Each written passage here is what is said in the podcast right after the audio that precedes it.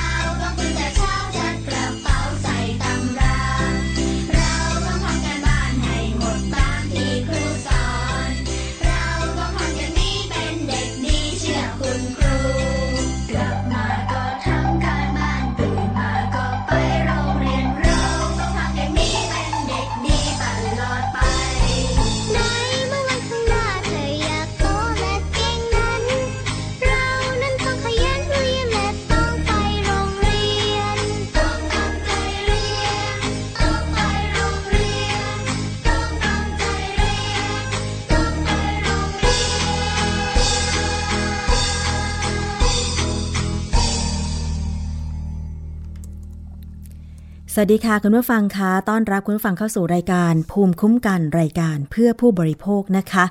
และการรับฟังของเรานะคะทาง www.thaipbsonline.net นะคะ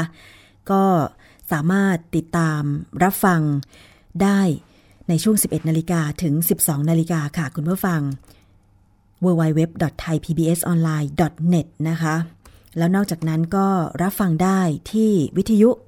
ชุมชนที่เชื่อมโยงสัญญาณใน 6 จังหวัดค่ะ 5 จังหวัด 6 สถานีนะคะ ไม่ว่าจะเป็นวิทยุชุมชนคนหนองยาไซจังหวัดสุพรรณบุรี FM 107.5เมกะเฮิรตซ์สถานีวิทยุชุมชนปฐมสาครจังหวัดสมุทรสาคร FM 106.25เมกะเฮิรตซ์สถานีวิทยุชุมชนคนเมืองลี้จังหวัดลำพูนค่ะ FM 103.75เมกะเฮิรตซ์สถานีวิทยุชุมชนวัดโพบัลลังจังหวัดราชบุรี FM 103.75เมกะเฮิรตซ์สถานีวิทยุชุมชนเทศบาลทุ่งหัวช้างจังหวัดลำพูนนะคะ FM 106.25เมกะเฮิรตซ์และสถานีวิทยุชุมชนคนเขาวงจังหวัดกาลสิน FM 89.5เมกะเฮิรตซ์ค่ะ นอกจากนั้นนะคะ ติดตามข่าวสารความเคลื่อนไหวของรายการต่างๆ และก็ข่าวจากไทย PBS ได้ ในหน้า Facebook นะคะของวิทยุไทย PBS ค่ะ ก็ไปค้นหานะคะในหน้าของ Facebook ได้ พิมพ์คำว่าวิทยุไทย PBS หรือไทย PBS ออนไลน์ก็สามารถที่จะเอ่อเปิดหน้า Facebook ของวิทยุไทย PBS ขึ้นมาได้ กดไลค์เป็นแฟนเพจด้วยกันนะคะ แล้วก็ติดตามข้อมูลข่าวสารกันได้ค่ะ รวมถึงรายการต่างๆ ที่จะนำเสนอในแต่ละวันนะคะ ว่าจะมีอะไรนำเสนอกันบ้าง อย่างวันนี้ค่ะ คุณผู้ฟัง ดิฉันเปิดเพลง ไปโรงเรียนกันเถอะ เป็นเสียงเด็กๆ น่ารักเลยทีเดียวนะคะ เป็นความสดใสของโลกใบนี้ค่ะสำหรับเด็กๆนะคะ แต่ว่าเมื่อน้องๆไปโรงเรียนแล้วเนี่ย การเดินทางไปโรงเรียนก็ต้องปลอดภัยด้วยคุณผู้ฟัง เมื่อวันสองวันที่ผ่านมามีข่าวที่น่าเศร้าเกิดขึ้นนะคะ ขอย้อนไปนิดนึงก็แล้วกัน กับเหตุการณ์นะคะ ที่คนขับรถตู้รับส่งนักเรียนเนี่ย ลืมเด็กนักเรียนวัยสามขวบไว้ในรถตั้งแต่เช้า มาพบอีกทีตอนบ่าย พบว่าเด็กเสียชีวิตไปแล้วนะคะ เรื่องนี้เกิดขึ้นที่บางปู สมุทรปราการค่ะ เกิดเหตุที่หมู่บ้านเด่นชัยสามัคคีตำบลแพรกกษาใหม่อำเภอเมืองสมุทรปราการนะคะคุณผู้ฟังอำเภอเมืองสมุทรปราการที่มีเด็กหญิงคนหนึ่ง ชื่อเด็กหญิงปริมประภาหรือน้องอิง ปัจจโยวัยสามขวบนะคะ อยู่ชั้นอนุบาลหนึ่งค่ะ ติดอยู่บนรถตู้รับส่งนักเรียนนะคะ ซึ่งผู้ปกครองก็คือนางสาวธนชา ปัจจโย จากการสอบสวนเบื้องต้นนะคะ ปรากฏว่าคนที่เป็นคนดูแลควบคุมเด็กภายในรถตู้ ก็คือคุณสาธิตสุวรรณจักร แล้วก็ให้การบอกว่าคนขับรถตู้คือนายอาทิตย์รังสีโยกเนี่ยนะคะ ขับรถพาเด็กนักเรียน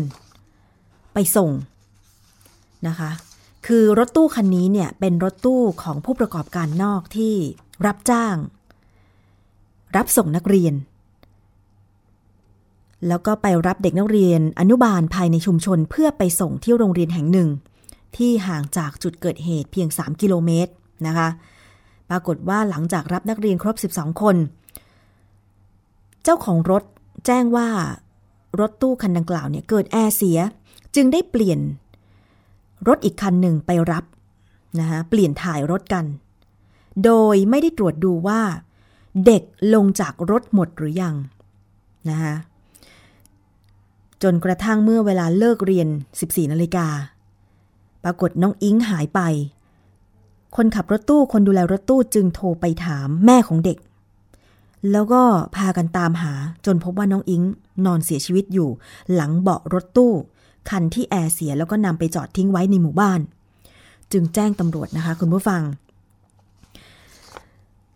อันนี้เป็นข่าวเศร้าขอแสดงความเสียใจกับผู้ปกครองของ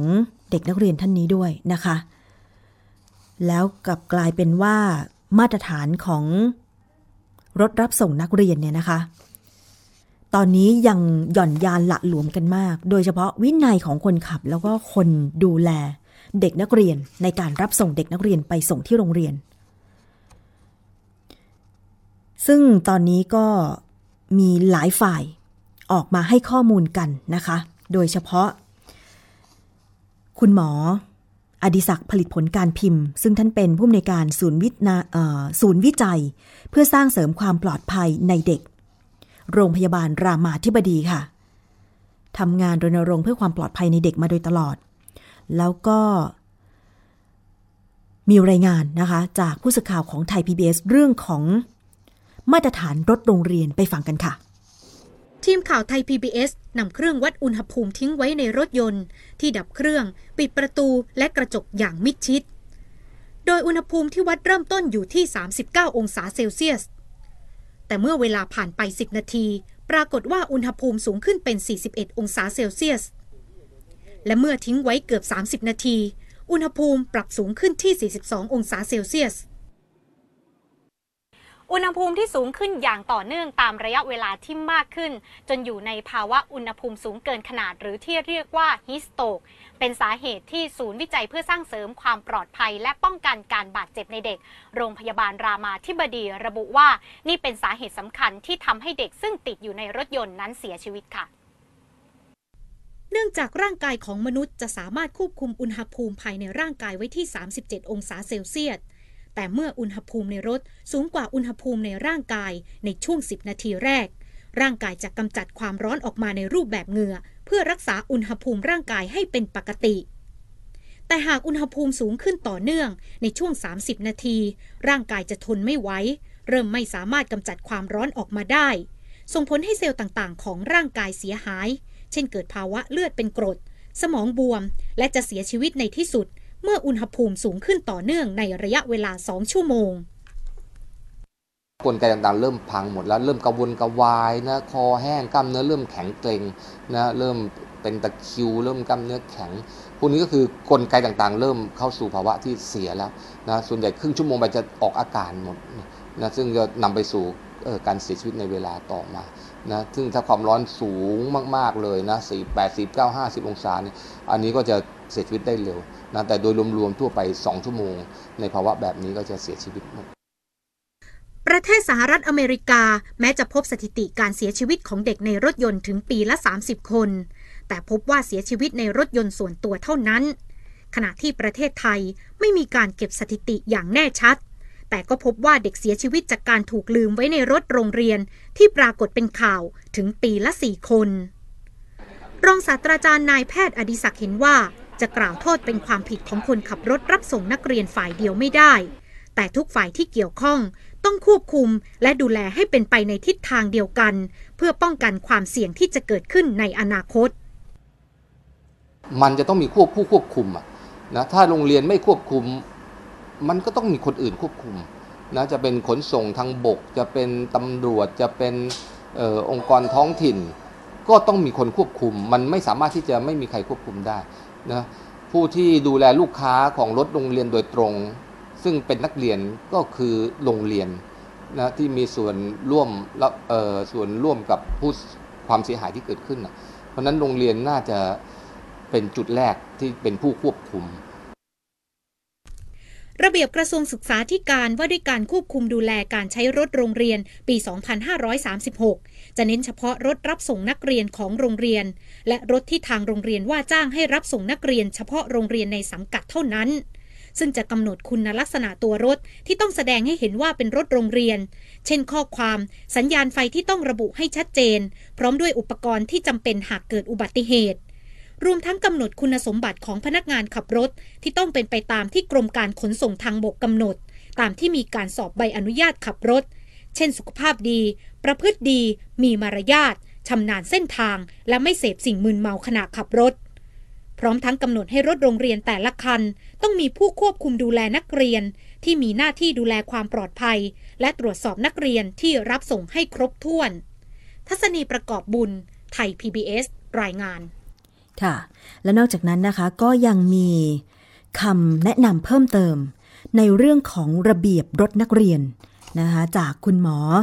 อดิศักดิ์ผลิตผลการพิมพ์ผู้อำนวยการศูนย์วิจัยเพื่อสร้างเสริมความปลอดภัยและป้องกันการบาดเจ็บในเด็ก ว่าในปัจจุบันเนี่ยนะคะ มีระเบียบ เรื่องของรถรับส่งนักเรียนอย่างไรบ้างคะ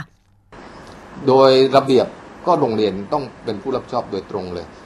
ตามระเบียบกระทรวงศึกษาธิการ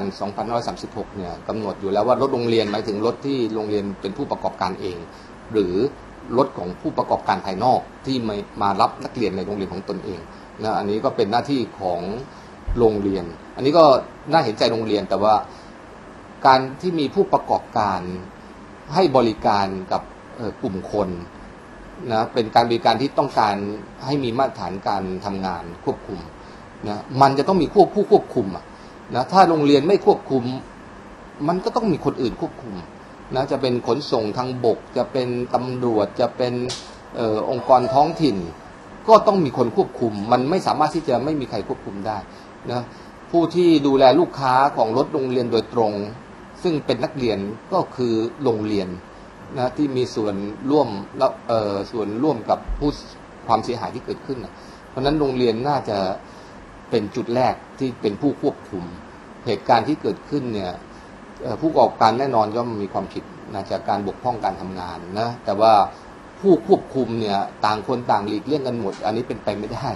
นะโรงเรียนจะบอกว่าไม่รับผิดชอบว่าเป็นผู้ประกอบการภายนอกขนส่งทางบกบอกไม่ไม่เกี่ยว เป็นเรื่องของโรงเรียนนะตำรวจก็ไม่เกี่ยวนะคุ้มครองผู้บริโภคก็อุ้ยไม่เป็นเรื่องของโรงเรียน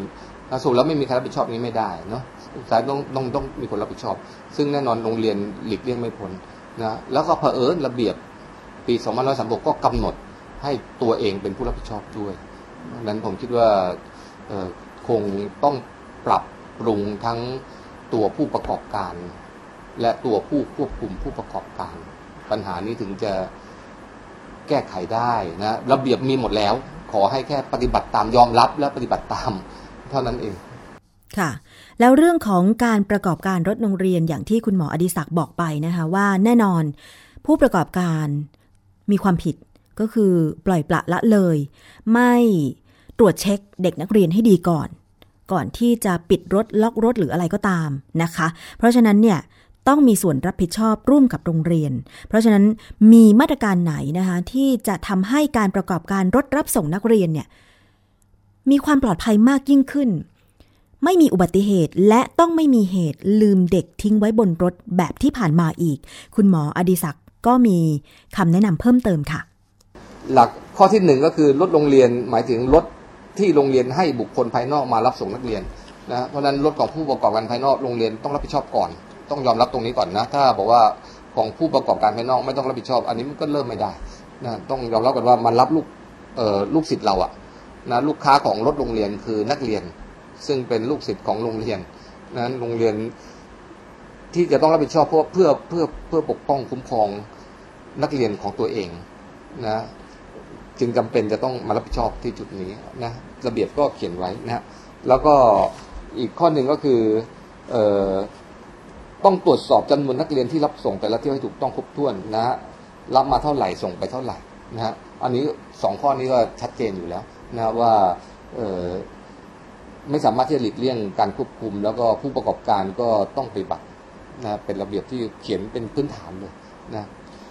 อย่างอื่นนะการดูแลรถยนต์นะฮะการอบรมของพนักงานผู้ขับขี่นะฮะรักษาของพนักงานผู้ขับขี่นะผู้ควบคุมจะต้องมีหนึ่งคนรักษาของผู้ควบคุมต้องอายุเท่าไหร่ มีวุฒิภาวะแบบใดอย่างไรนะ อันนี้ก็มีกำหนดอยู่ในระเบียบหมดเลยนะเพราะฉะนั้นก็คงจะต้อง ปฏิบัติตามนะเหตุอาจจะเกิดในอีกบางกรณี เช่นผู้ขับขี่นะวันนี้ป่วยนะให้ลูกมาขับแทน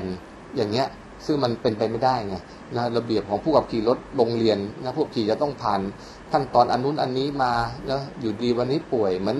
คุณหมอป่วยให้ลูกชาย ซึ่งไม่ใช่หมอไปผ่าตัดแทนเงี้ยมันคงไม่ได้ เออ ผมว่าอันนี้มันมันไม่ถูก นะต้องถือว่าผู้ขับโรงเรียนมีความเฉพาะเจาะจง และมีความเชี่ยวชาญมีก็ควรระวังเฉพาะเจาะจงของเขาอยู่นะอันนี้ก็เป็นเป็นอีกตัวอย่างหนึ่งนะหรือว่าไม่มีผู้ควบคุมในรถนะคนขับขับคนเดียวดูเองเด็กหลังรถนี่ดูดูเอง อันนี้ก็ไม่ได้นะนะระเบียบก็เขียนอยู่แล้วว่าต้องมีสองคนนะอย่างน้อยต้องมีคนควบคุมนะที่อยู่ในรถด้วยนี่เป็นตัวอย่างเป็นต้นนะซึ่งระเบียบเขียนไว้หมดแล้วพวกนี้นะซึ่งต้องปฏิบัติตาม ค่ะ ระเบียบมีหมดนะ แต่ว่าจะปฏิบัติตามหรือไม่หรือว่าละเลยหย่อนยาน ก็ต้องดูที่สาเหตุกันไปนะคะ คุณผู้ฟังนั่นคือคำแนะนำจากรองศาสตราจารย์นายแพทย์อดิศักดิ์ผลิตผลการพิมพ์ ผู้อำนวยการศูนย์วิจัยเพื่อสร้างเสริมความปลอดภัย และป้องกันการบาดเจ็บในเด็ก โรงพยาบาลรามาธิบดีค่ะ เป็นคำแนะนำนะคะ แต่ว่าเรื่องนี้ผู้รับผิดชอบตรงๆคือหน่วยงานที่จะต้อง ออกมาตรการออกกฎหมายเพื่อป้องกัน ไม่ให้เกิดเหตุกับรถรับส่งนักเรียนก็คือกรมการขนส่งทางบกนะคะ ก็มีความเคลื่อนไหวเหมือนกันจากคุณนันทพงษ์เชิดชู รองอธิบดีกรมการขนส่งทางบกค่ะ ได้กล่าวถึงเหตุการณ์ที่คนขับรถตู้ลืมเด็กนักเรียน ทิ้งไว้ในรถจนเป็นเหตุทำให้เด็กหมดสติและเสียชีวิตเนี่ยนะคะ บอกว่าเหตุการณ์ที่เกิดขึ้นอาจจะเกิดจากความเผลอเรอของคนขับ ที่ไม่ตรวจสอบจำนวนเด็กให้เรียบร้อย โดยในส่วนของกรมจะรับผิดชอบดูแลด้านมาตรฐานความปลอดภัย ของตัวรถโรงเรียนหรือรถรับส่งนักเรียนเท่านั้นนะคะปัจจุบันค่ะ กรมได้ออกกฎกระทรวงภายใต้ พระราชบัญญัติขนส่งทางบกพุทธศักราช 2522 กำหนดให้ผู้ประกอบการรถรับส่งนักเรียนที่มีที่นั่งเกินกว่า 12 ที่นั่ง วงเล็บรถบัสนะคะ คุณผู้ฟัง อันนี้เป็นระเบียบ พรบขนส่งทางบกนะคะพศ 2522 ที่บอกว่ากำหนดให้ผู้ประกอบการรถรับส่งนักเรียนที่มีที่นั่งเกินกว่า 12 ที่นั่งวงเล็บรถบัส ต้องมายื่นขอจดทะเบียน ขอใบอนุญาตประกอบการขนส่งนักเรียนเป็นการเฉพาะ พร้อมทั้งต้องมีการติดตั้งอุปกรณ์ความปลอดภัยจราจรด้วยความปลอดภัยประจำรถด้วย แต่ กฎหมายยังไม่ได้ครอบคลุมไปถึงรถขนาดเล็กที่มีจำนวนที่นั่งน้อยกว่า 12 ที่นั่งก็คือ รถตู้และรถกระบะ ที่มักจะเกิดปัญหาขึ้นบ่อยๆนะคะอย่างไรก็ตามในเร็วๆนี้กรมจะออกระเบียบเพิ่มเติม บังคับให้รถโรงเรียนขนาดเล็กที่เป็นรถตู้และรถกระบะ จะต้องไปยื่นขอใบอนุญาตประกอบการขนส่งนักเรียนตามกฎหมายด้วย และจะต้องมีอุปกรณ์ความปลอดภัยภายในตัวรถเหมือนรถขนาดใหญ่ อย่างเช่น กำหนดให้ทาสีตัวรถสีเหลือง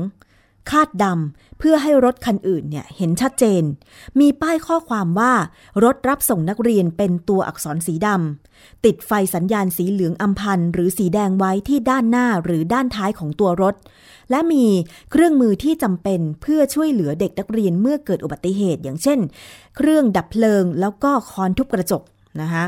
ปัจจุบันกรมการขนส่งทางบกบังคับเฉพาะรถโรงเรียนที่เป็นรถบัสเท่านั้น แต่ภายในสิ้นปีนี้ กรมจะออกระเบียบเพิ่ม บังคับรถตู้และรถกระบะด้วย และจะต้องติดตั้งอุปกรณ์ความปลอดภัย เหมือนรถใหญ่ ส่วนการแก้ไขปัญหาการลืมเด็กทิ้งไว้ในรถนั้น กรมมีแนวคิดที่จะออกระเบียบกำหนดห้ามไม่ให้ รถโรงเรียนหรือรถรับส่งนักเรียนทุกประเภท ติดฟิล์ม ที่บริเวณกระจกรถ แต่จะให้ใช้การติดผ้าม่าน เป็นการบังแสงแทน เพื่อเพิ่มความปลอดภัย ให้กับเด็กนักเรียนที่อยู่ในรถ อย่างเช่น กรณีที่ลืมเด็กไว้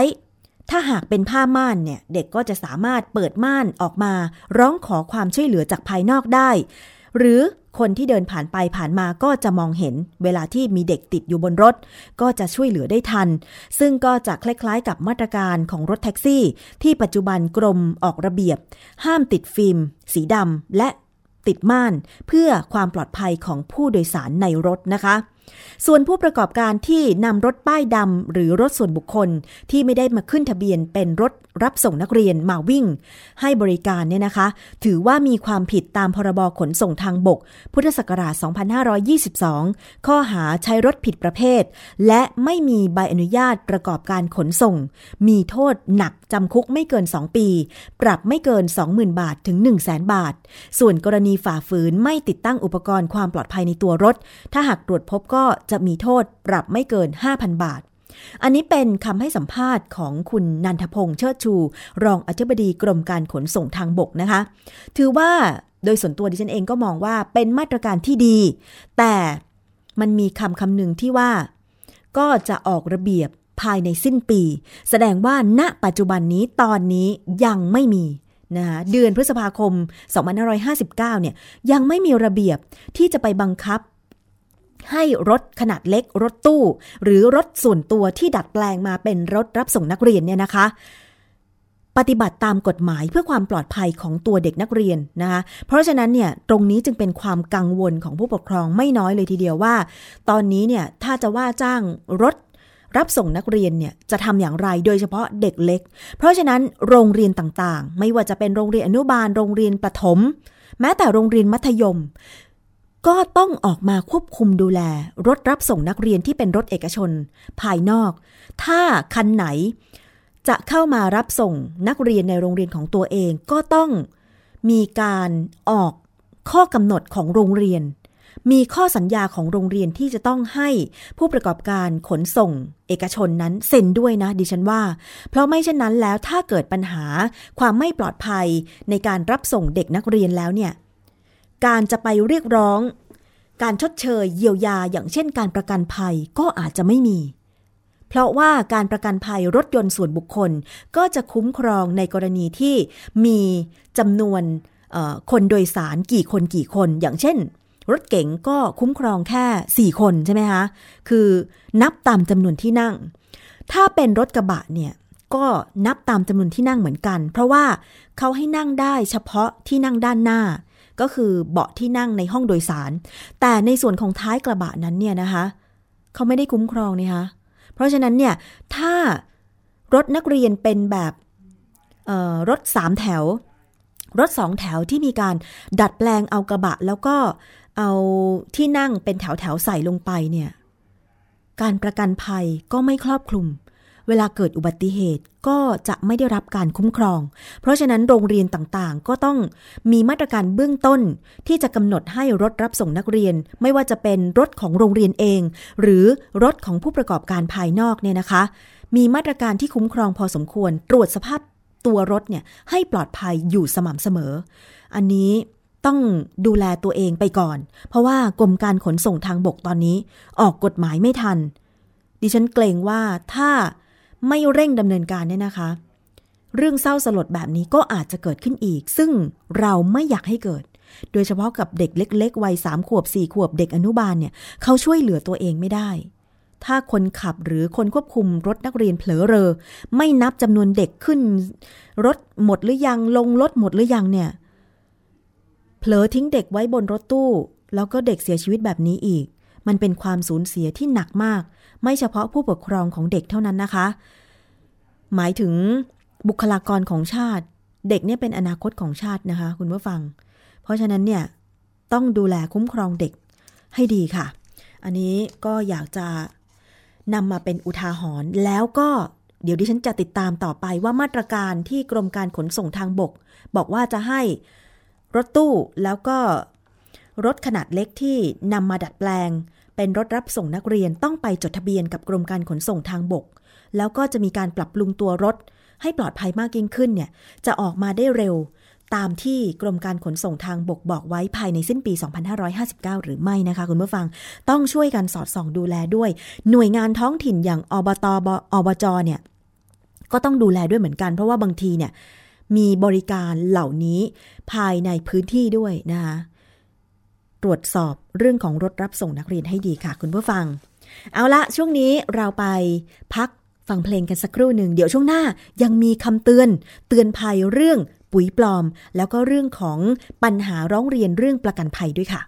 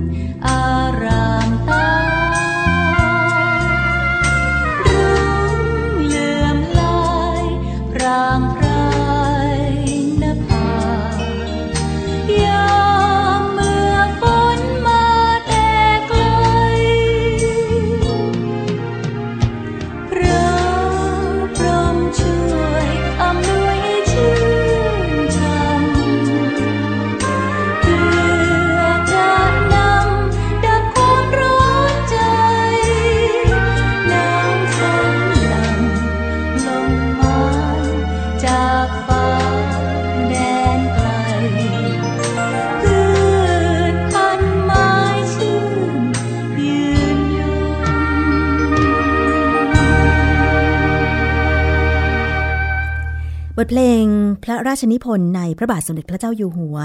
สายฝนนะคะนำมาเปิดให้ฟังกันในช่วงที่ 2 ของรายการ ภูมิคุ้มกันรายการเพื่อผู้บริโภคทางวิทยุไทย PBS ออนไลน์กับดิฉันชนาทิพไพรพงศ์ค่ะ เมื่อคืนนี้เห็นว่าหลายพื้นที่ของกรุงเทพปริมณฑลฝนตกนะคะ หนักด้วย ก็ดีใจด้วยนะคะ คุณผู้ฟังรวมถึงในหลาย ๆ จังหวัด รายงานกันเข้ามาหน่อยค่ะ ในจังหวัดที่คุณรับฟังอยู่เนี่ย มีฝนตกบ้างหรือเปล่านะคะ ฝนตกนี่ก็บรรเทาปัญหา ความแห้งแล้งที่เกิดขึ้นได้ในปัจจุบันค่ะ คุณผู้ฟัง เพราะว่าหลายเดือนที่ผ่านมา คนไทยบ่นกันเหลือเกินทั้งร้อนทั้งแล้ง เพราะว่าสภาพป่าไม้ของเราเนี่ย มันเหลือน้อยเต็มที มีภาพที่ เปรียบเทียบภูเขาในหลาย ๆ จังหวัดที่แชร์กันต่อใน Facebook เหมือนกัน ไม่ว่าจะเป็นพื้นที่จังหวัดน่าน จังหวัด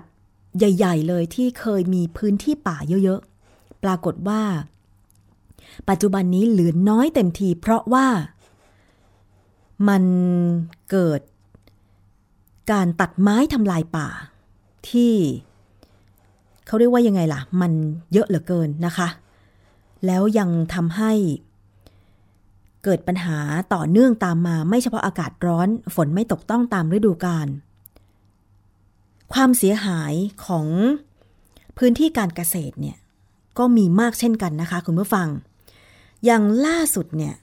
มีเปิดเผยจาก คุณชุติมาบุญยประพัฒน์ ปลัดกระทรวงพาณิชย์นะคะ เปิดเผยบอกว่า ปัญหาภัยแล้งเนี่ยทำให้ปริมาณผลไม้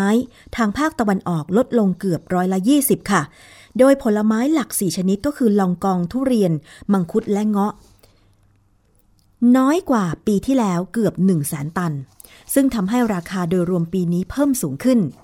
อย่างทุเรียนเกรดส่งออกปรับขึ้นจากกิโลกรัมละ 45 บาทเป็น 100ถึง120 บาท ดิฉันเองสำรวจราคาเหมือนกัน ราคาทุเรียนเนี่ย ปีนี้ไม่ต่ำกว่า 100 บาทนะคะ ที่ขายในกรุงเทพเนี่ย นอกจากนี้ค่ะ จะใช้จังหวัดจันทบุรีเป็นโมเดลที่จะมีการจัดการข้อมูลผลไม้ตั้งแต่ต้นฤดู การจัดการด้านการผลิต การตลาดแล้วก็แผนรองรับสถานการณ์ฉุกเฉิน เพื่อเข้ามาดูแลผลผลิต และราคาผลไม้ของเกษตรกรในพื้นที่ให้มีราคาดี ขณะเดียวกันค่ะความนิยมผลไม้ ภาคตะวันออกของชาวจีนเนี่ยทำให้ผู้ประกอบการชาวจีนมาร่วมทุนกับคนไทยทำธุรกิจล้งจาก 80 รายเพิ่มขึ้นเป็น 150 รายทำให้เกิดการเร่งปลูกและเร่งเก็บเกี่ยวผลผลิตที่ยังไม่ได้มาตรฐาน เพื่อนำไปส่งออก กระทบต่อภาพลักษณ์ของคุณภาพของผลไม้ไทย คุณผู้ฟังลองคิดดูนะ อะไรที่เร่งเร่งเนี่ย มันก็ไม่ดีนะ เพราะว่าโดยปกติผลไม้เนี่ยอย่างสมัยก่อนเวลาปลูกใช่ไหมคะโอ้ยยังไม่ถึงเวลา มันยังไม่สุกเลย ทานไม่ได้ แต่พอมีความต้องการของตลาดมาก ปัจจุบันก็เลยมีสารเร่ง มีสารบ่ม โอ้ยเยอะแยะมากมายทำให้รสชาติของผลไม้เนี่ยเสียไป รสชาติไม่ดีดังเดิม ต่อไปเนี่ยถ้าไม่ดูแลควบคุมการปลูกหรือว่าการควบคุมคุณภาพของผลไม้เนี่ย เราอาจจะเสียชื่อเสียเสียงเรื่องของคุณภาพผลไม้จากเมืองไทยก็ได้นะ จะมีหน่วยงานที่เกี่ยวข้องรวมถึงทหาร เข้าไปดูแลแก้ไขปัญหานี้ ให้การซื้อขายผลไม้ล่วงหน้าผ่านลง ต้องรอให้ผลไม้ มีผลผลิตออกมาก่อน จึงจะทำสัญญาซื้อขายได้ ป้องกันการทิ้งใบสัญญาการสั่งซื้อ ที่จะกระทบต่อเกษตรกร และทำให้ผลผลิตล้นตลาด รวมไปถึงในอนาคตอาจจะราคาตกได้ และขณะนี้ค่ะ เกษตรกรและลงในจังหวัดจันทบุรี ให้ความร่วมมือแล้วก็เตรียมที่จะพัฒนาให้จังหวัดจันทบุรี กลายเป็นศูนย์กลางของการค้าขาย ที่จะทำให้ราคาและคุณภาพผลไม้ไทย มีเสถียรภาพขณะเดียวกันค่ะ อีกปัญหาก็คือ การลักลอบนำผลไม้จากประเทศเพื่อนบ้าน เช่น มังคุดจากอินโดนีเซีย เข้ามาสวมสิทธิ์ และส่งออกภายใต้ชื่อผลไม้จันทบุรี แล้วตั้งราคาสูง แต่รสชาติต่างจากไทย จึงได้เร่งตรวจสอบอย่างเข้มงวด และถ้าหากพบจะเร่งดำเนินคดีตามกฎหมายอย่างเด็ดขาด คุณผู้ฟัง ฟังข่าวนี้แล้วเป็นยังไง โดยส่วนตัวดิฉันเนี่ยคิดว่าจะทำอะไรก็ตาม ถ้าไม่ตรงไปตรงมา มันเกิดผลกระทบแน่นอน เพราะว่าเราไม่ซื่อสัตย์ต่อตัวเอง ผลไม้ไทยเป็นที่ต้องการของตลาดมาก จึงมีผู้ลงทุนจากต่างชาติอย่างเช่นจีน มาร่วมทุนกับผู้ประกอบการไทยทำลงลงก็คือที่รับซื้อผลผลิตทางการเกษตร แต่ไม่ได้เป็นไปตามฤดูกาลคือไม่ได้รอให้ผลผลิตออกมา พร้อมที่จะขายก่อน แต่เป็นการทำสัญญาล่วงหน้าว่าปีนี้ ไปสำรวจดูสวนสิว่าทุเรียนของสวนนี้เนี่ยคาดว่า จะออกมาจำนวนเท่าไหร่ แล้วทำสัญญาซื้อขายกันเลย แต่ถ้าเมื่อใดก็ตามที่มันมีการเสียหายจากภัยแล้งก็ดี จากภัยอื่นๆก็ดีทำให้ผลผลิตไม่เป็นไปตามที่ได้ทำสัญญากันไว้เนี่ย ก็อย่างที่บอกไปอาจจะมีการทิ้งสัญญาก็คือ ไม่ได้จ่ายเงินตามสัญญา เสียหายเข้าไปหนักอีกนะคะ แล้วก็นอกจากนั้นค่ะ ถ้าเกิดว่าไปเร่งตัวผลไม้ให้มันสุกในทางลัดหรืออะไรก็ตาม หรือเก็บเกี่ยวผลผลิต ทั้งๆทที่มันยังไม่สุกแล้วไปขายเนี่ย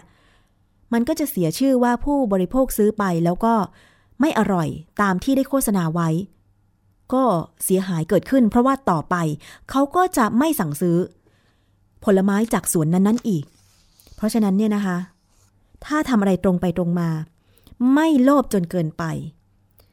ก็จะอยู่ได้นานในตลาดผลไม้ไทย รวมถึงทุกตลาดด้วยนะคะคุณผู้ฟังโดยส่วนตัวดิฉันเนี่ย เพราะฉะนั้นเนี่ยนะคะ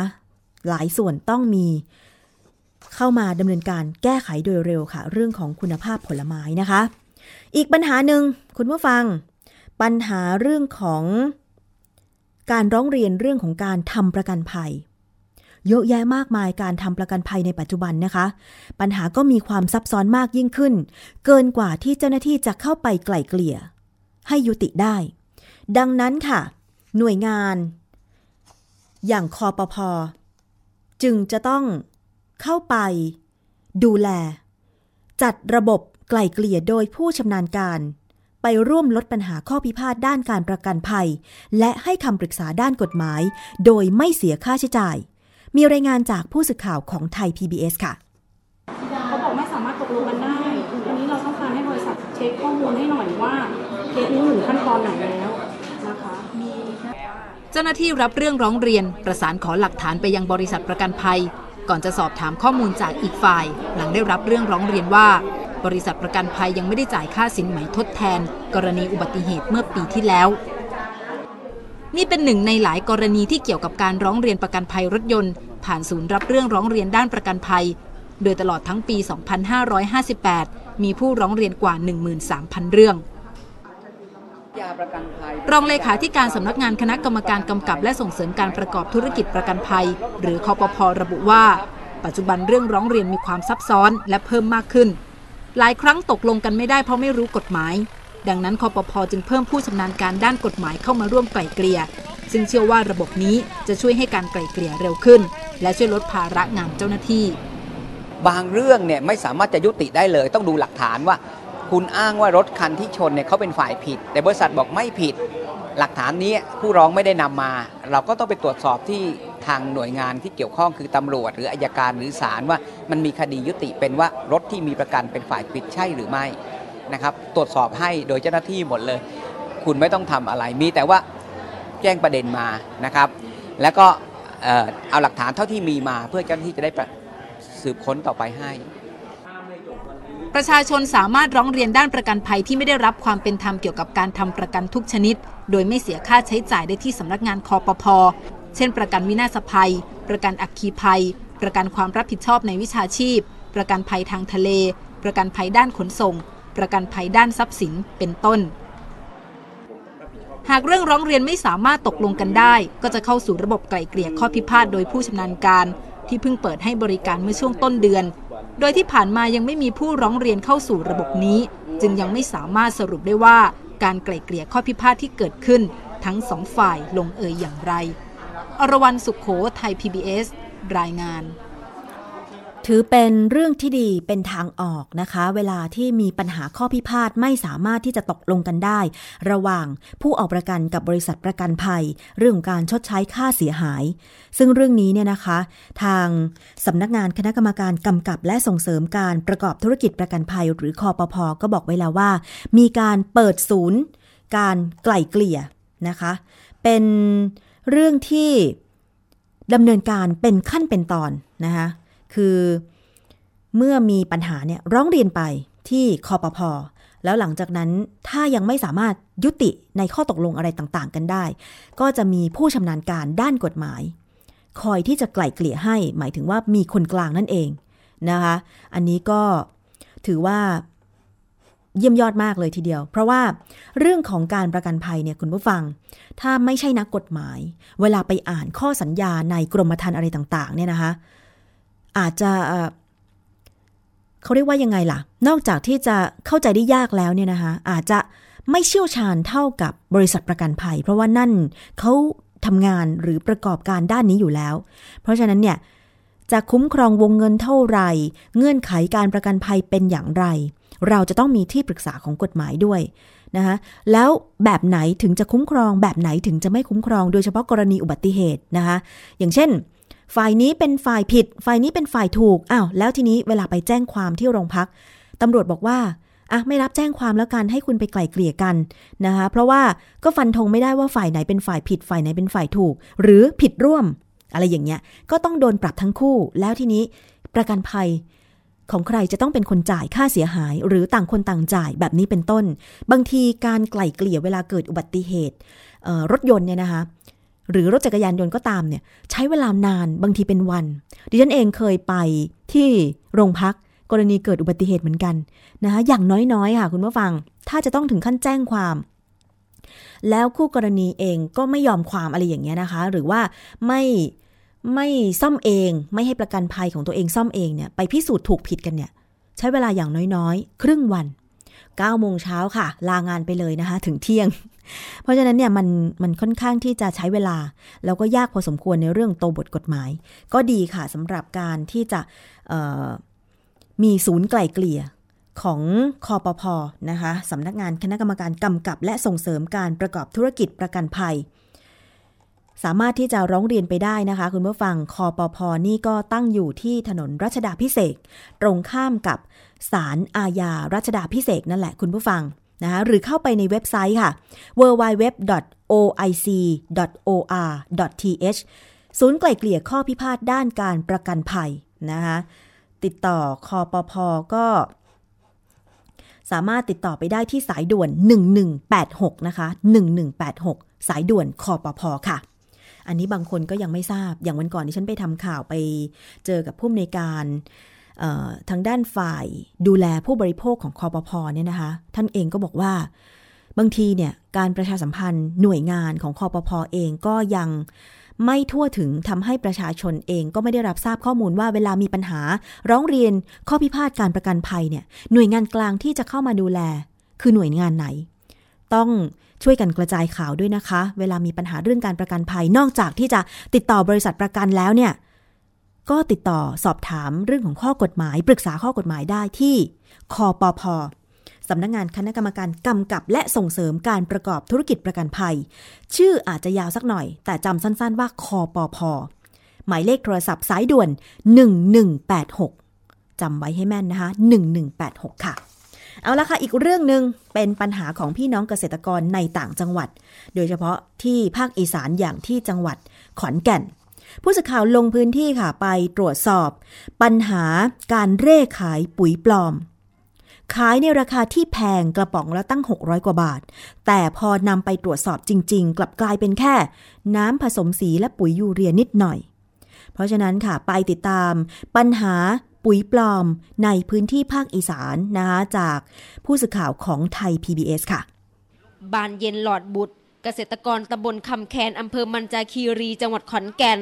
นำสารปรับสภาพดินชนิดน้ำที่ได้รับแจกจากกลุ่มผู้ที่นำปุ๋ยมาเร่ขายในหมู่บ้านเมื่อสองสัปดาห์ก่อน มาทดลองใช้แช่ต้นมันสำปะหลัง เพื่อให้ได้ผลผลิตดี เธอบอกว่ากลุ่มที่เร่ขายปุ๋ยบอกกับชาวบ้านว่า เป็นเจ้าหน้าที่จากกรมวิชาการเกษตร จะช่วยตรวจสภาพดิน และแจกสารปรับปรุงดิน ทำให้ชาวบ้านเชื่อถือ และบางคนสั่งซื้อในราคาแกลลอนละ 1,200 บาทใส่แล้วเพิ่นเดียวว่า มันจะลำมันจะแข็งแรงทนท่านต่อโลก ทนท่านต่อไอ้แดด แดดที่แรงบานเฮาสุมือไอ้เสืออยู่เพราะว่าของฟรีไม่ได้ซื้อเราก็เอามาไอ้บอกเพิ่นบอกว่าเอามาหดผักเทียนในผักสวย การนำปุ๋ยมาเร่ขายในชุมชน ถือเป็นการกระทำผิดตามพระราชบัญญัติปุ๋ยปีพศ 2518 ซึ่งในช่วง 5 ปีที่ผ่านมา กรมวิชาการเกษตรได้ปราบปรามอย่างต่อเนื่อง โดยแต่งตั้งสารวัตรเกษตรออกตรวจสอบ และแจ้งเตือนประชาชน ขณะที่กลุ่มผู้จำหน่ายได้ปรับวิธีขาย โดยแอบอ้างว่าเป็นเจ้าหน้าที่รัฐ และใช้ทักษะการโฆษณาเพื่อจูงใจเกษตรกรให้หลงเชื่อ ที่ไปขายเนี่ยเขาจะโฆษณาด้วยวาจาเอาเองว่าคุณสมบัติดีอย่างนั้น คือโฆษณาแบบเวอร์มาก ว่าดีอย่างนั้นดีอย่างนี้ปรับปรุงดินได้ฆ่าแมลงได้ฆ่ายาได้พูดไปหลายอย่างมาก แล้วก็เนี่ยดูสิครับปลอมขวดละ 600 บาท ซื้อเข้าไปเลยมันเหมือนกับน้ำผสมสีมันแหละครับจากการไอตัวอย่างตัวนี้นะครับ เราสามารถที่จะเราเอาไปวิเคราะห์เรียบร้อยแล้ว ไม่มีสารบำรุงไม่มีสูตรปุ๋ยอะไรเลย การลงพื้นที่ของสารวัตรเกษตรสำนักวิจัยและพัฒนาการเกษตรเขตที่ 3 พบว่ามีการนำสารปรับสภาพดินมาเร่ขายในชุมชนชนบท จังหวัดขอนแก่นในช่วงนี้เพิ่มมากขึ้น เนื่องจากจะเข้าสู่ฤดูการผลิต โดยสามารถควบคุมผู้กระทำผิดได้ 3 คน อ้างว่ารับสินค้ามาจากโรงงานผลิตปุ๋ยในจังหวัดกาญจนบุรี ซึ่งกรมวิชาการเกษตร เตรียมรวบรวมข้อมูลเพื่อเข้าตรวจค้น และแจ้งความดำเนินคดีกับผู้กระทำผิด ส่วนสารปรับปรุงดินที่อายัดไปตรวจสอบ พบว่าเป็นเพียงน้ำผสมสี และปุ๋ยยูเรียเพียงเล็กน้อย ไม่มีแร่ธาตุที่สำคัญและสารอินทรีย์ชีวภาพเราสามารถที่จะตรวจสอบยึดอายัดสินค้าไว้ได้ทั้งหมดนะครับ ซึ่งเราก็ตรวจสอบเบื้องต้นปรากฏว่าเป็นสินค้าที่มีข้อสงสัยอย่างยิ่ง เราก็เลยยึดอายัดไว้ทั้งหมดเลย แล้วก็ รายละเอียดของผู้ผู้มาจำหน่ายไว้ทั้งหมดรูปถ่ายแล้วบันทึกถ้อยคำไว้ เพื่อจะสาวไปยังแหล่งผลิต ปัญหาการเร่ขายปุ๋ยปลอม และปัจจัยการผลิตทางการเกษตรที่ไม่ได้มาตรฐานในพื้นที่ภาคตะวันออกเฉียงเหนือทำให้กรมวิชาการเกษตรเพิ่มความเข้มงวดในการลงพื้นที่ตรวจสอบตามชุมชน และประชาสัมพันธ์ขอความร่วมมือกับฝ่ายปกครอง ให้แจ้งผู้นำชุมชนร่วมตรวจสอบ พื่อป้องกันไม่ให้เกษตรกรถูกหลอกซื้อปุ๋ยที่ไม่ได้มาตรฐานไผ่ทุนธุรพันธ์ไทย PBS รายงาน เป็นปัญหาหนักเลยนะคะ เพราะว่าเกษตรกรเนี่ยก็ต้องใช้เงินลงทุนในการปลูกพืชผัก แต่ว่าเมื่อมาโดนปุ๋ยปลอมแบบนี้เนี่ยนะคะ คือโฆษณาเกินจริง จากคำให้สัมภาษณ์ ในรายงานนะคะของคุณบานเย็นหลอดบุตรเนี่ยเกษตรกรตำบลคำแคนอำเภอมันจาคีรีจังหวัดขอนแก่นที่บอกว่า ก็เขาโฆษณาบอกว่าจะช่วยป้องกันโรคเมื่อนำสารที่ว่านี่นะคะ ซึ่งลักษณะเป็นสีเขียวๆเนี่ยสารก็จะสามารถที่จะทำให้มันสำปะหลังเนี่ยปลอดจากโรคอะไรต่างๆ ได้ดีขึ้นอะไรอย่างเงี้ยพร้อมทั้งมีสารบำรุงอะไรต่างๆ ด้วย แต่พอทางเจ้าหน้าที่ ก็คือผู้อำนวยการสำนักวิจัยและพัฒนาการเกษตรเขตที่ 3 คุณนิรันดร์สุขจันทร์บอกไปนะคะว่าสารเหล่านี้พอเรานำไปวิเคราะห์แล้วเนี่ยมันไม่ใช่เลย เหมือนที่เขาโฆษณาไว้ มันกลับกลายเป็นน้ำผสมสีแล้วก็มีปุ๋ยยูเรียนิดหน่อย โฆษณาเกินจริง ขายแกลลอนละตั้ง 600 บาท อันนี้ก็หลอกลวงผู้บริโภคไปอีกนะคะ รวมถึงการดำเนินการปราบปราม ของทางด้าน รมวิชาการเกษตรนะคะ โดย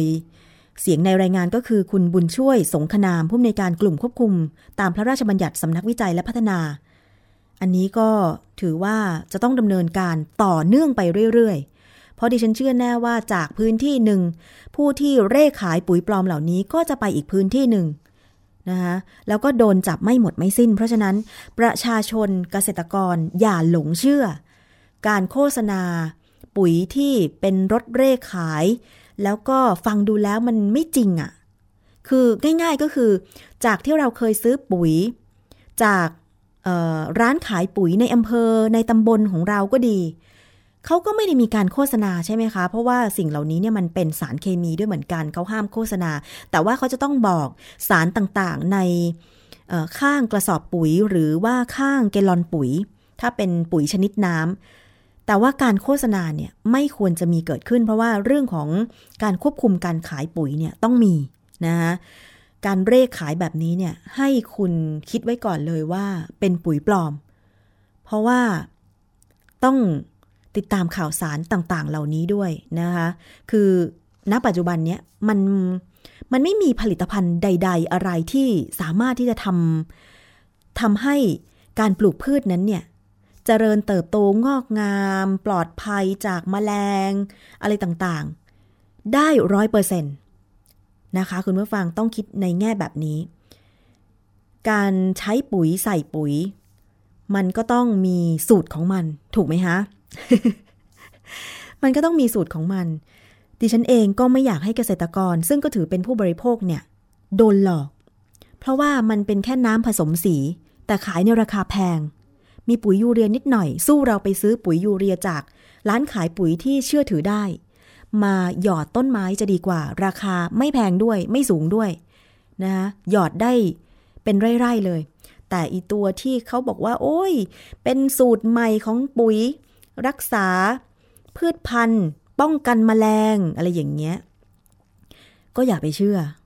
เพราะว่า มันไม่ได้ผลแบบนั้น แล้วถ้ามีข้อสงสัยอะไรเนี่ย ติดต่อไปที่เกษตรตำบล เกษตรอำเภอนะคะ แล้วก็ร้องเรียนไปได้ที่กรมวิชาการเกษตรนะคะ ลองสืบค้นข้อมูลหรือให้ลูกให้หลานเปิดในเว็บไซต์ของกรมวิชาการเกษตรค่ะ www.doa.go.th นะคะ ซึ่งตรงนี้ก็ถ้าจะเป็นการร้องเรียน น่าจะเป็นร้องเรียนส่วนท้องถิ่นจะง่ายที่สุด ดิฉันเองก็ไม่มีเบอร์โทรของเออกษตรจังหวัดเกษตรอำเภอแต่ละอำเภอด้วยสิ เพราะฉะนั้นเนี่ยเกษตรกรเองก็ต้องออมีข้อมูลไว้บ้างพอสมควรนะคะ แต่ที่แน่ๆก็คือถ้าเข้าถึงอินเทอร์เน็ตได้ง่าย เข้าไปดูรายละเอียดได้ที่เว็บไซต์ของกรมวิชาการเกษตร search คำนี้ก็สามารถที่จะมีข้อมูลออกมาได้เลยทีเดียวนะคะ คุณผู้ฟัง เอาละถ้ามีปัญหาอะร้องเรียนปุ๋ยปลอม ลองร้องเรียนมาที่รายการภูมิคุ้มกันก็ได้ ถ้าฟังอยู่จากสถานีวิทยุชุมชน ต่างๆ ที่เชื่อมโยงสัญญาณนะคะ หมายเลขโทรศัพท์ 02-790-2528 02-790-2529 หรือว่าจะเป็นร้องเรียนไปที่สคบค่ะ สคบเองเขาก็จะมีศูนย์รับเรื่องร้องเรียนของเขาก็คือสำนักงานคณะกรรมการ คุ้มครองผู้บริโภคนะคะ มีแบบฟอร์มเเกี่ยวกับเรื่องของการร้องเรียนต่างๆด้วย ไปขอที่ร้านสะดวกซื้อก็ได้นะคะสคบนี่ก็หมายเลขโทรศัพท์นะคะสำหรับท่านที่ ฟังรายการของเราเป็นประจำอาจจะจำเบอร์โทรได้แล้วล่ะ 1166 นะคะเบอร์โทร 1166 โทรไปร้องเรียนก่อนเลย เก็บหลักฐานอะไรต่างๆ ไว้ด้วยนะคะ เอาละเรื่องของปุ๋ยจบไปแต่ว่ามีอีกนิดนึงค่ะคุณผู้ฟัง ที่บอกว่าอากาศร้อนเนี่ยทำให้พืชผลทางการเกษตรเสียหาย คนก็ร้อน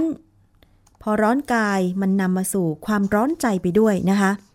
มีคำเตือนเป็นข้อปฏิบัติในช่วงอากาศร้อนนะคะ นายแพทย์โสพลเมฆทนปลัดกระทรวงสาธารณสุขค่ะ ระบุบอกว่า หน้าร้อนปีนี้ตั้งแต่มีนาคมถึง 22 เมษายนเนี่ย มีรายงานผู้เสียชีวิตจากโรคลมแดดแล้วถึง 34 คน เนื่องจากปีนี้ประเทศไทยมีภาวะอากาศที่ร้อนจัดค่ะ โดยอาการที่เริ่มต้นของผู้ที่เป็นโรคลมแดด จะรู้สึกอ่อนเพลีย คลื่นไส้ ไม่มีเหงื่อออก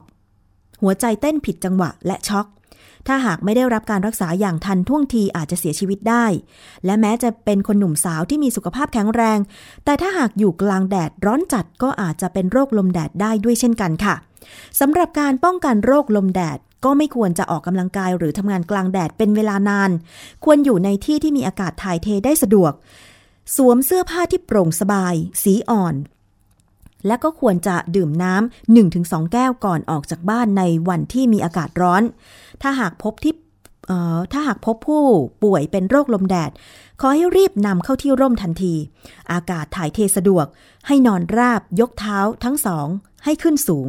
นะคะ เพื่อเพิ่มการไหลเวียนของโลหิต และเทน้ำเย็นราดลงบนตัว เพื่อลดอุณหภูมิของร่างกายให้ต่ำลงอย่างเร็วที่สุด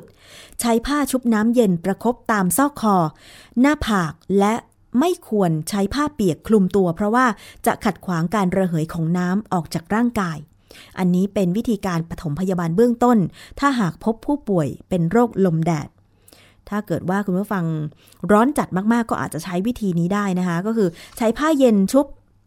ชุบน้ำเย็นเนี่ยนะคะ แล้วก็เช็ดตามหน้าตามซอกคอตามหน้าผาก แต่ไม่ควรจะใช้ผ้าทั้งผืนคลุมตัว เพราะว่ามันจะไปขัดขวางการระเหยของน้ำที่จะออกจากร่างกาย เช็ดแล้วก็ปล่อยให้ลมพัดนะคะเพื่อระบายความร้อนออกจากตัวเรานั่นเองค่ะ คุณผู้ฟัง น่าสงสารคนที่ต้องทำงานกลางแดดอย่างเช่น กรรมกรก่อสร้างหรือว่าเกษตรกรทั้งหลายนะคะ ถ้าเป็นไปได้ก็อาจจะเปลี่ยนเวลาการทำการเกษตรก็ได้ อย่างแถวบ้านดิฉันเมื่อก่อนก็ทำ ทำสวนตอนกลางวัน แต่ตอนนี้เนี่ยเขาไปทำสวนกันตอนเช้า อย่างเช่น ตอน7จ็ดโมงกลับบ้าน 10โมงนะคะ หลังจาก 10โมงก็พักกันไป จนถึง3โมงเย็นค่อยออกไปดูอีกทีอะไรแบบนี้เป็นต้น เพื่อเออปรับสภาพของตัวเองให้เหมาะสมกับสภาพอากาศในปัจจุบันนะคะ แต่ทั้งนี้ทั้งนั้นค่ะ ถ้าเกิดว่าเราสามารถที่จะเพิ่มพื้นที่ป่า เพื่อเพิ่มความชุ่มชื้นให้กับบนโลกใบนี้ได้ก็จะเป็นการดีนะคะปลูกต้นไม้เพิ่มขึ้นคนละต้น 2 ต้นค่ะคุณผู้ฟัง เอาละนี่คือเรื่องราวทั้งหมดของรายการภูมิคุ้มกัน รายการเพื่อผู้บริโภคกับดิฉันชนาทิพไพรพงศ์วันนี้นะคะ ขอบคุณมากเลยสำหรับการติดตามรับฟัง คุณวินแจ้งมาบอกว่าแดดแรงมากเลยครับตอนนี้แต่ไม่ได้แจ้งพื้นที่ว่าตรงไหนนะ แต่ดิฉันเข้าใจว่าร้อนเกือบเท่ากันทั่วประเทศแหละค่ะยังไงใจเย็นๆนะคะ เอาละ ขอบคุณมากเลย วันนี้หมดเวลาแล้วนะคะ ลากันไปก่อนค่ะ สวัสดีค่ะ เกราะป้องกัน เพื่อการเป็นผู้บริโภคที่ฉลาดซื้อ และฉลาดใช้ ในรายการ ภูมิคุ้มกัน